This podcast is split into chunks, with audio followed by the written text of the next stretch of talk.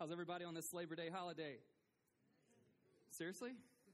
Uh, we don't have to be jealous of our friends who were able to travel this weekend. There's no place you would rather be right now than here.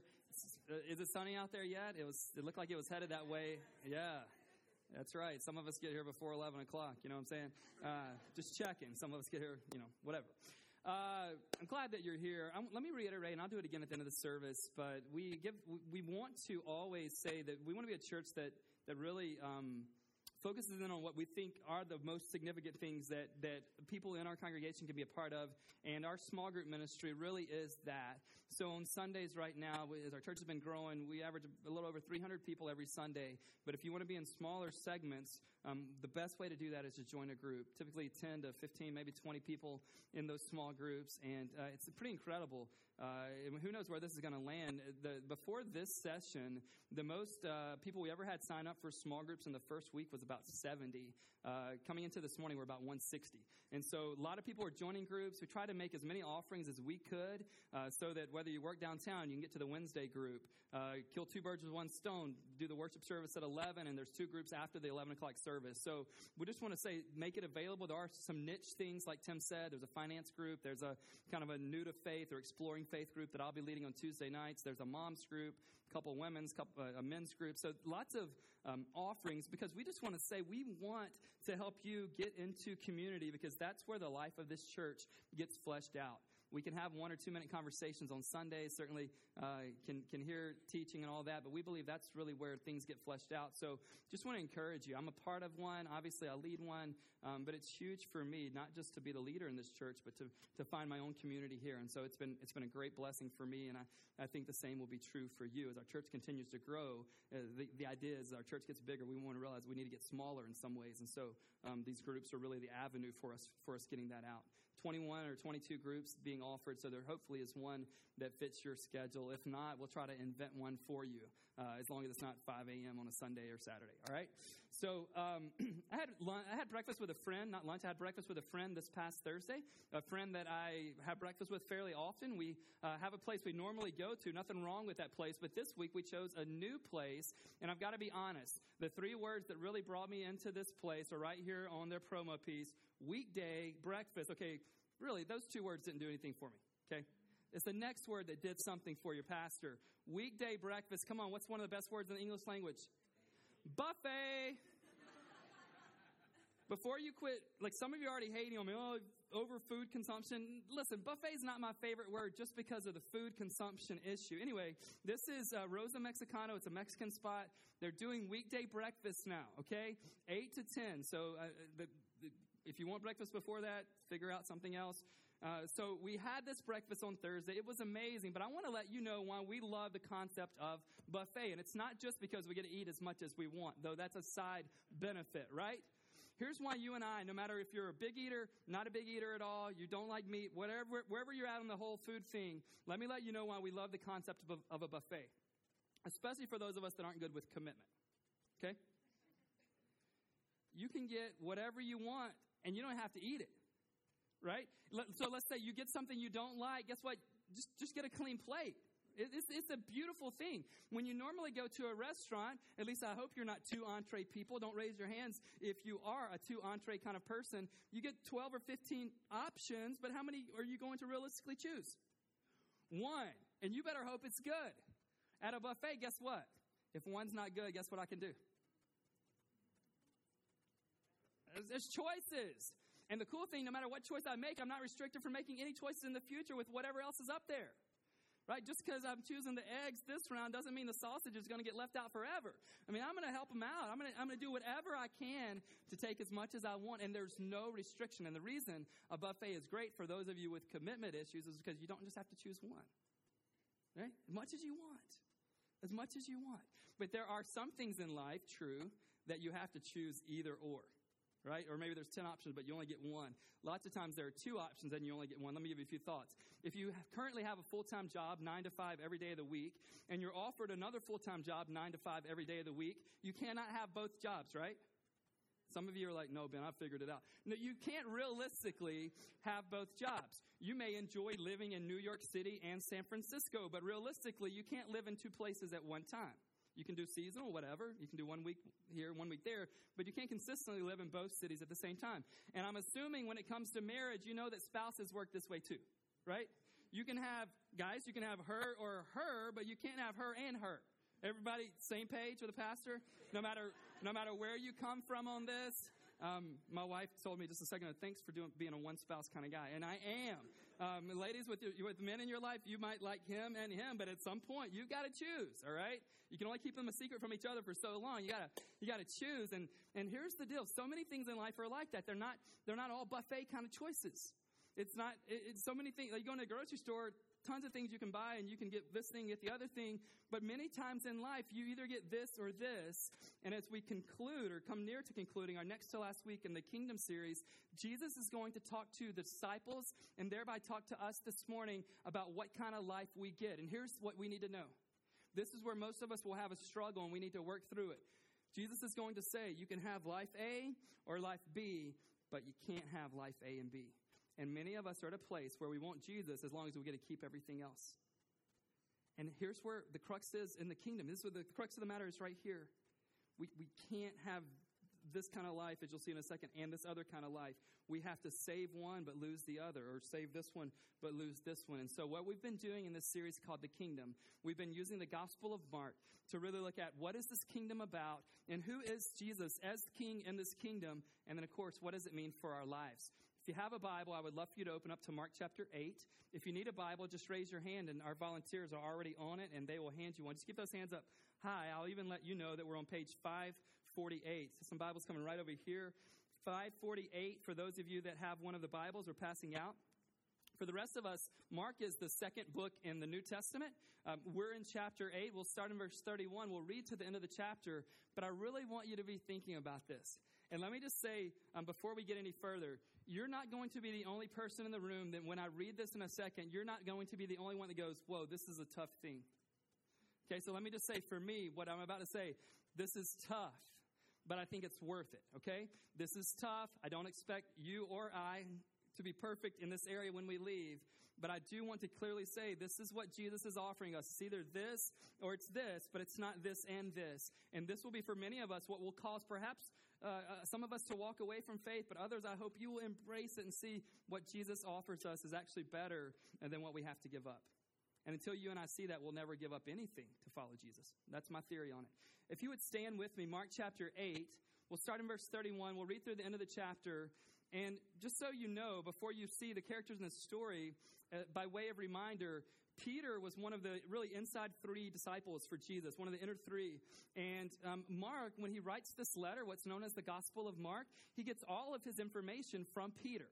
Now, I don't know about you, but if I was telling someone else the story about my life, I usually don't include the weak spots. Do you? But you've got to commend Peter. No, no matter how crazy you think Peter was, Peter actually let um, Mark know about the low spots in his life, and this probably is one. Okay, so Mark chapter 8, verse 31 and Jesus is just going to lay out what for them um, that they need to know, what we need to know. He's going to tell them what the apex of this kingdom is, and then they have to decide will they live the life he offers them or will they live this other thing. And so, just for the sake of pronouns in verse 31, uh, Jesus is going to begin to teach his disciples, just, just so we're aware. It says, And he began to teach them that the Son of Man must suffer many things and be rejected by the elders and the chief priests and the scribes and be killed and after three days rise again. And he said this plainly. And Peter took Jesus aside and began to rebuke him. That's a bad idea, right? I mean, really? You're going to, oh, okay, Peter, whatever. Uh, but turning and seeing his disciples, Jesus rebuked Peter and said to Peter and the rest of them, I think, get behind me, Satan. I assume you don't use this as a term of endearment for your friends.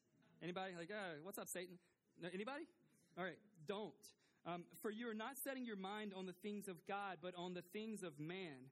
And calling the crowd to him, that's Jesus, calling the whole crowd, not just the disciples, with his disciples, he said to them, If anyone would come after me, let him deny himself and take up his cross and follow me. For whoever would save his life will lose it, but whoever loses his life for my sake and the gospel's will save it. For what does it profit a man to gain the whole world and forfeit his soul? For what can a man give in return for his soul?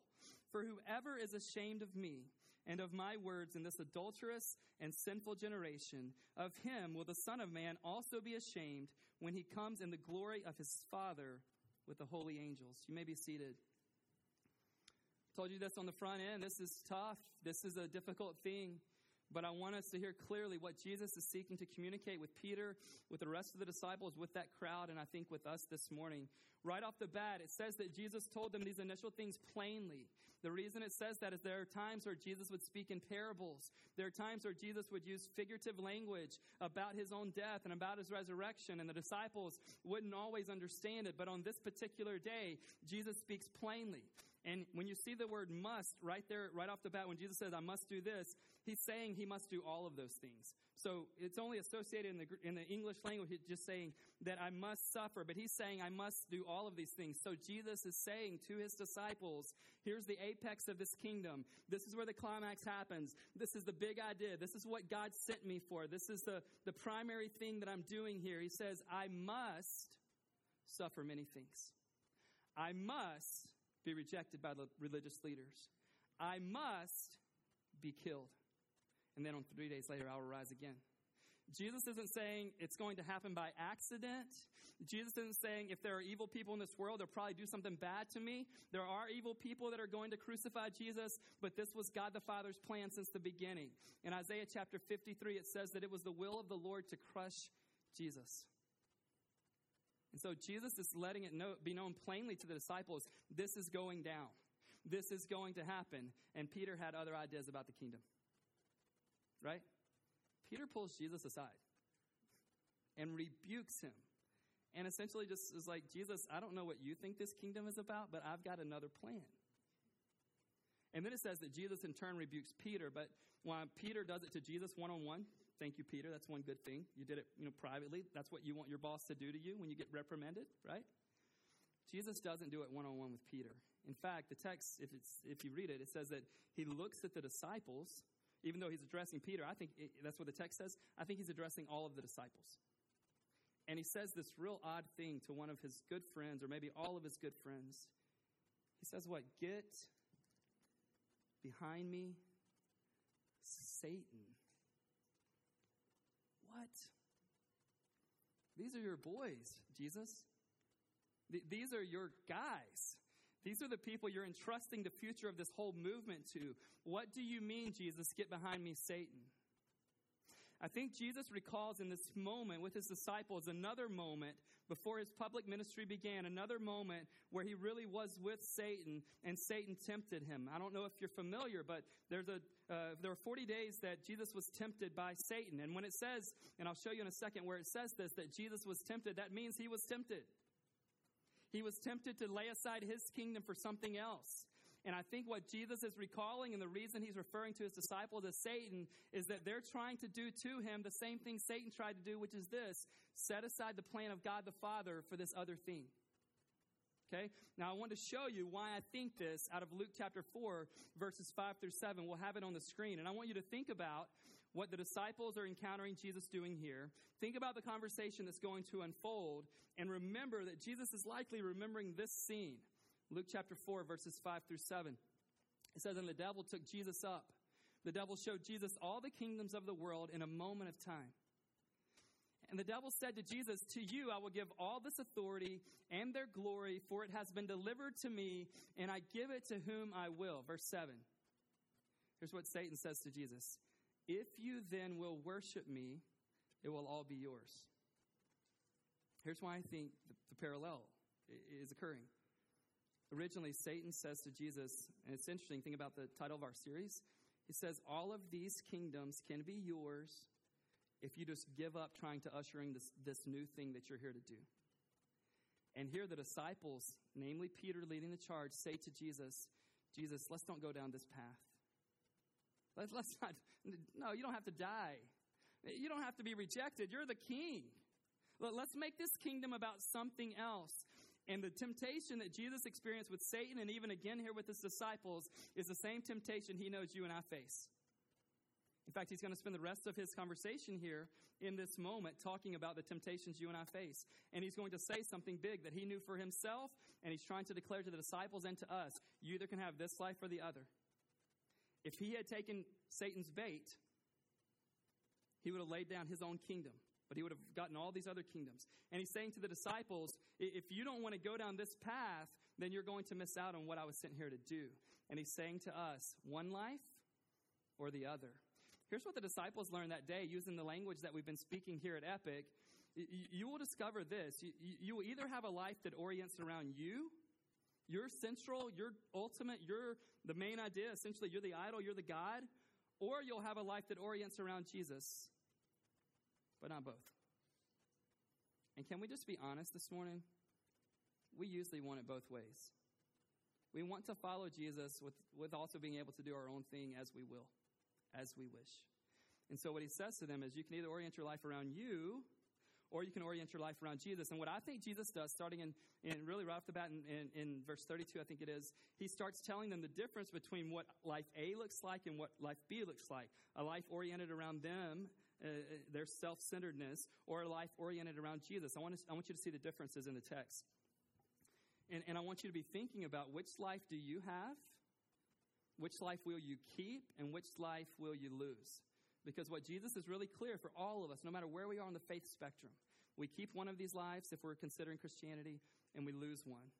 We lose one, we keep one. For every one of us in the room. Not about perfection, but it's about making this conscious decision that we're going to live this way or we're going to live this way, and it can't be both.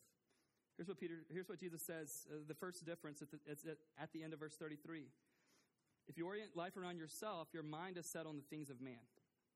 But if you orient your life around Jesus, your mind is set on the things of God. And what Jesus says to Peter is, Peter, you're thinking about things of yourself. You're orienting your life around you. You're only thinking about the things of man.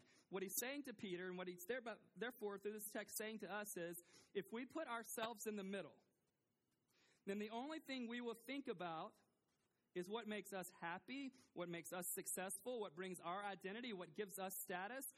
For instance, when it comes to relationships, if you're in the middle, guess what? You only have friendships, relationships, even marriage, and even children so that these people can make you happy. But if Jesus is in the center, you're thinking about the things of God, you're thinking about, okay, what kind of husband does God want me to be? What kind of father? What kind of selfless neighbor? What kind of person who can serve those that work with me?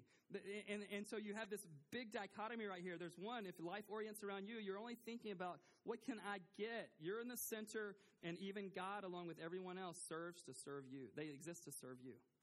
But if we begin to think about the things of God, the question becomes this what does God want? What pleases God?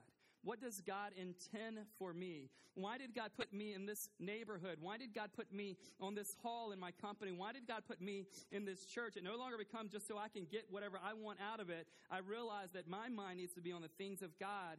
First of all, the things of God are better than the things of man. One leads to pride, the other leads to humility. And so we just need to be honest and ask ourselves, is my mind, is the, are the affections in my heart, are they centered around me?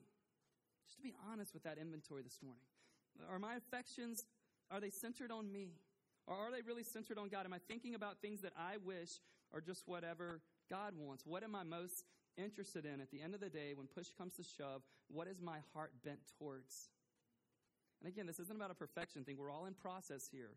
But I'm trying to ask us as a church this morning, let's, let's move towards this. Let, let's move towards having our mind renewed and asking God, what is it you want? What do you want for our church? Not what do I want as the pastor, as self centeredness. God, what do you want? God, what do you want in my family? God, what do you want at the office? When we begin to transition and ask that question, I think our conclusions begin to look different as well. You go throughout the text, you see some more differences. Um, if life orients around you, then all you care about is what you want. But if it orients around Jesus, he says what? Deny yourself. Deny yourself. Deny yourself. And we're awesome at this, aren't we? I mean, you're as good as me at denying yourself, right? Your self control is off the charts. Your discipline, your selflessness. Am I the only one? Like, I'm just rocking it every day. So good. Um, this is so hard. This is so hard. The reason he's saying this to Peter, and he hasn't even really, you imagine Jesus is probably preaching this to himself right? When Jesus is in the Garden of Gethsemane, he's headed to the cross. He says to God, God, if there's another way to get the same results for your kingdom, can I go a different way than the suffering that's coming? But he had to deny himself, right? How did he finish that prayer? Not my will. And this is the hardest prayer you and I will ever pray if we really mean it. When's the last time you denied yourself? Something that would have been awesome for you, but not for everyone else and not for God. And remember this this isn't denying ourselves to kind of live this um, terrible existence, it's denying ourselves so that we might fully follow Jesus. Right? It doesn't say deny yourself, period, does it? What does Jesus say in, in 34? I think it is. Deny yourself, take up your, and then what? Follow me. We're not just denying ourselves to kind of live this, um, like, oh, I don't want nothing, in, I don't want anything in the world. Um, no, we we give things up to follow. We're not giving things up just for the sake of giving things up. We're not denying our pleasures and our desires just to deny ourselves and to kind of have this pitiful existence. We're denying it because we believe Jesus is better. Or do we? Anytime you see the word cross, when you think about it in history, anytime you read it in the scriptures, it always means one thing it's the opposite of life. Always.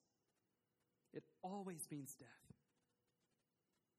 How does it fit with denying ourselves? Because until you and I die to what the Bible refers to as our flesh, as Jesus makes us new in the spirit, until we die to our flesh, we're only going to orient our lives around ourselves. When's the last time you gave something up for the sake of something better that God was doing? This is what the difference is. You can only have one life or the other. What we want to do, if we're honest this morning, we want to follow Jesus, but forget the deny yourself cross part. Don't, don't we? That's a pretty good deal. Kind of buffet like. Jesus, I want to follow you. I love the benefits that come with that, um, but I sort of want my will too. Can we kind of find a compromise, Jesus? We would love that, but He doesn't offer us that. When you orient life around yourself, all of us do this, we avoid pain and suffering no matter what it will cost us or no matter what it would produce. But Jesus does take up a cross. And then you get to this part that's so huge for us to hear in this city, in this day and time, with the drivenness that every one of us have, with our quest for ambition, our quest to acquire things. And I wonder what it would look like if you and I and we as a church begin to live countercultural in this city to how the rest of our city acts. Here's the deal. What he says when he gets to verse 30, is it 36? When he gets to verse 36, I want you to know that, that this is where most of your neighbors are living right now. When, when you get to verse 36, I want you to know that most of the people in your industry, this is where they're living. Most of the people that are on, uh, in your company, this is where they're living in verse 36. So Jesus just lays it out. He's like, you guys care mostly about yourself. You're orienting your life around yourself. He says, so let's get to the end. Let's say that all the things you're chasing, you get. He says, what good is it if you get everything? Now, some of us, let's just pause. We can think of some good, right? Right? Your team wins and they haven't won in forever. You get the promotion you're not qualified for. Out of the 60 open house applicants, they choose you. What if you get everything?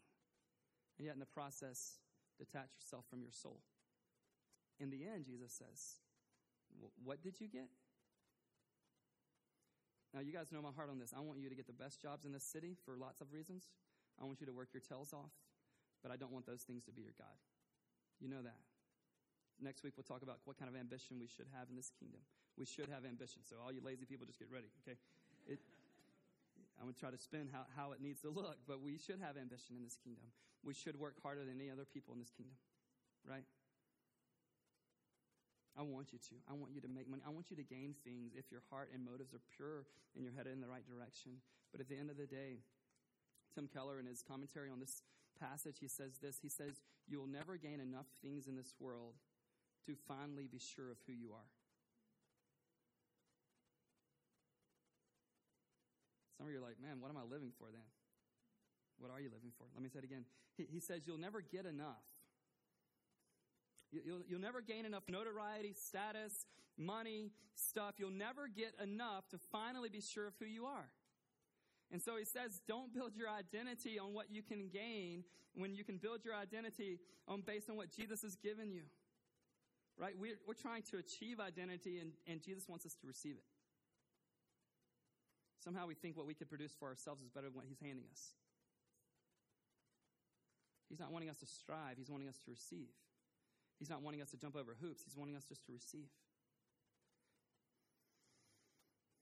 What if you gain the whole world? What if you get everything? And this is a little bit depressing when we when we first let me let me tell you where I'm at just a little bit personally. I'm not going to tell too much, okay? I promise. just I'll keep it generic. Um, I want to live the life that Jesus, I think, is offering all of us in this passage. You know my very first struggle with it is, though? When I quit trying to gain the whole world, I don't necessarily initially know what to do with my desires. Does that make sense? When I'm not looking just for the next vacation or to buy a house or to send the kids to college, all those things will be great. Hopefully, we'll do it. We're working on fastballs right now, so um, scholarships there, I'm sure. I'm also teaching them advanced math on Monday, so we're, we're, we're trying to get there, all right? We're just, we're trying to get but to be honest, it's a struggle for me. And there's a little bit of depression that comes with it for me, just mentally, when I start thinking, okay, when I don't want all these things that the world offers, what do I do with it? And then I realize that those things have a place, they just weren't meant to be ultimate. And so then I begin to think about, well, God, I want to be at peace no matter what you give me. No matter what you give me, God, I want to be faithful with whatever you give me. And what I want to do is not let those things ever become ultimate. One of the best things God can do for every one of us in this room is to keep certain things from us. Because if you and I were to get them, guess what would happen? One of the best, kindest things God can do for you and I is to withhold some things from us. But I want to be, and I want you to be, and I want us to be people who go, what Jesus is offering us is better. So it's not that I'm going to try to never get a house or not pay for my kids' college. I'm just not going to be bent on that as ultimate. That's just not what's going to make me happy at the end of the day. Because one day those things are all gone, and then all I've got is whatever I've got. That's what Jesus is trying to say. And here's what happens, I think. Jesus says to us, right? If, if you want to save your life, you need to lose it. If you lose your life, you actually save it. And here's what I think most of us are afraid of. We think that if Jesus is calling us to lose our lives, then he's calling us to lose the epitome of who we are. And that if Jesus calls us to lose our lives, he's calling us to lose our core identity, our truest selves. I think if Jesus is calling us to lose our lives, he's calling us to lose all of our freedom and to be less us than we've ever been before. And that's a scary thing. But what if Jesus is calling us not to lose the life that's most truly us? What if this other life he's asking us to save is most truly us, as he intended, as he created, as he purposed? Would you really be missing out on something then? I think that's what he's after. I want to show you what C.S. Lewis says to end his amazing classic book, Mere Christianity. If you want a great read, this is a great read. I've got a copy you can borrow uh, if you like things really, really underlined a lot. But this is, this is, these are the words he ends the whole book with. So I'm going, to show them to you just based on what we're talking about today. Lewis says this Give up yourself and you will find your real self. Lose your life and you will save it. Submit to death, death of your ambitions and favorite wishes with every day, and death of your whole body in the end. Submit with every fiber of your being, and you will find eternal life. Hear this keep back nothing. Nothing that you have not given away will be really yours. Nothing in you, this is huge, that has not died will ever be raised from the dead. Look for yourself, and you will find in the long run only hatred, loneliness, despair, rage, ruin, and decay. But look for Christ, and you will find him. And with him, everything else thrown in.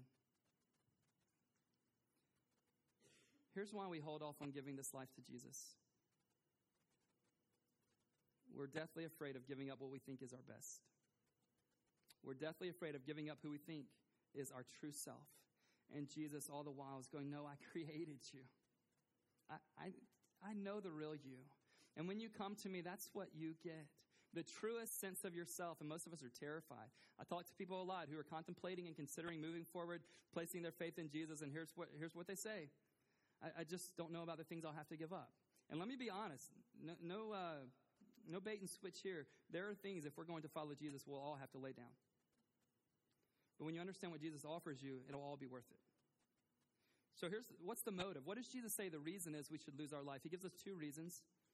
He gives us two reasons right there in verse 35. He says, Whoever loses life, here's two, two things we should be willing to lose our lives for. For his sake. Why? Because he's king. If he's really everything to us, if he's really ultimate, if he's really worthy of our worship, then we should be willing to lose everything for his sake. And then he says, For the sake of the gospel. Do you know that if you just go try to gain the whole world like everyone else who lives in our city primarily, do you know you won't stand out at all? You know this, right? you and I will not begin to stand out. The gospel will not con- begin to really go forward in our community until we begin to demonstrate the power that Jesus has in our lives. When we begin to forsake what seems obvious to the world. When we begin not to have our hearts set. Receive great things, yes, but my heart is somewhere else. I'm not treasuring those things. I'm not looking to those things to do for me what they cannot do for me. I'm looking to Jesus to do for me what He alone can do for me. And when the gospel begins to be demonstrated, remember the gospel is just this uh, eternal plan from the beginning of time where God has planned to send Jesus into our world, not to condemn the world, but to save us from our sins by his atoning sacrifice. That's why he told the disciples, it's not that this is sort of going to happen by accident. I've got to be killed, otherwise, there's no life in the future. I've got to be killed. This is where the apex of the kingdom is. I've got to die. And then what Jesus calls us to do is the exact same thing. It probably won't happen on a physical cross for any of us, but He's called us to the exact same thing. And you and I've got to determine which life will we keep, which life will we lose. It's a huge question. Think about it. Uh, don't make an immediate decision unless you've processed some of this already. You've got to decide. I'm going to keep one. I'm going to lose one. Which am I going to keep and which am I going to lose? I want to give you my favorite parable. At least I think it's my favorite parable. It's a one verse parable Jesus gives in Matthew chapter 13, verse 44. I want you to see it. And I want to ask you, is Jesus this for you? Jesus said, The kingdom of heaven is like treasure hidden in a field, which a man found and covered up. Now, some of you have done this at clothing stores, ladies in particular. You found that one sweater, your size, 50% off, and you hid it from everyone else. Right? Anybody guilty? Thank you, Micah. We got one honest person in the room. But that's what it says about this guy. He, he found treasure hidden in a field. He covers it up. He doesn't want anybody else to get it because he's got to go make amends. Then he's coming back to get it. And so he, he, he does something in his joy, not in his duty, not being handcuffed to obey God, not just to make God happy in his joy, he goes and sells all that he has and does what? Buys that filled Why? Because he found something that was better to keep and have, even if it meant giving up everything else. And until Jesus is that for you, until Jesus is that for me, until Jesus is that for us, we really don't have a clue who Jesus is, self included. But if he is this, remind me what wouldn't be worth laying down for him? Is he a treasure to you? Or is he a compartment of life like all the other treasures in your life? One or the other. One or the other. Save it, lose it. Lose it, save it. My hope for you. My hope for us and we're just on this journey. We are not coming to an arrival point today. We're not at a destination. We're just trying to move in the right direction. My hope for us is that we would enjoy what God gives us in this world, but that we would treasure Him. Why? Because He's worth it. Because He's worth it. Because He's simply worth it. Would you pray with me? Some of you have never placed your faith in Jesus, and I want to make that opportunity available. We're seeing people do this at really, a, at least for us at Epic, on a, a record on, on a record rate right now. And with what you've heard today, you wonder, gosh, I'm getting all of these things that the world has to offer, and I'm still empty. It's because you'll never get enough to be sure of who you are. But Jesus is trying to give us a sure identity this morning. Which life are you keeping? Which life are you losing? Whatever your decision is, I hope it's because what you're choosing to keep is worth it. Is worth it. Is the kind of treasure that can stand the test of time.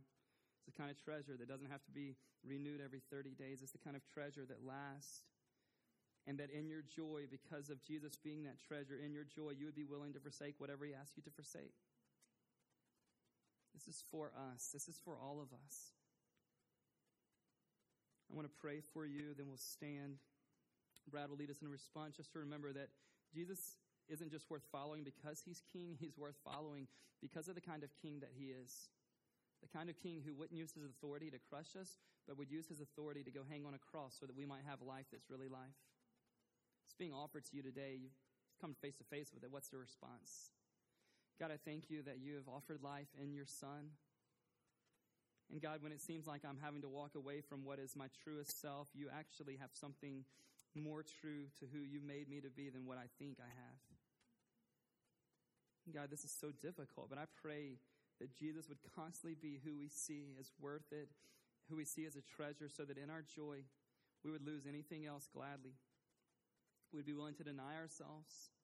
God, give us minds and hearts that are on the things of God and not on the things of ourselves. Give us a life that orients around Jesus. For your sake, Lord, and for the sake of the gospel, God, may people see, not be drawn to us and us get attention, but God, may they see that you have power to overcome all the things we're enslaved to. God, you have power to give us desires that are of you and not just of this world. And God, for the men and women in this room who are on their way to gaining the whole world in their eyes and yet are beginning to forfeit their soul, God, I pray that you would speak to their hearts in this moment before it's too late. God, you have rescued us. I pray you'll continue to do so in Jesus' name. Amen. Let's stand and respond.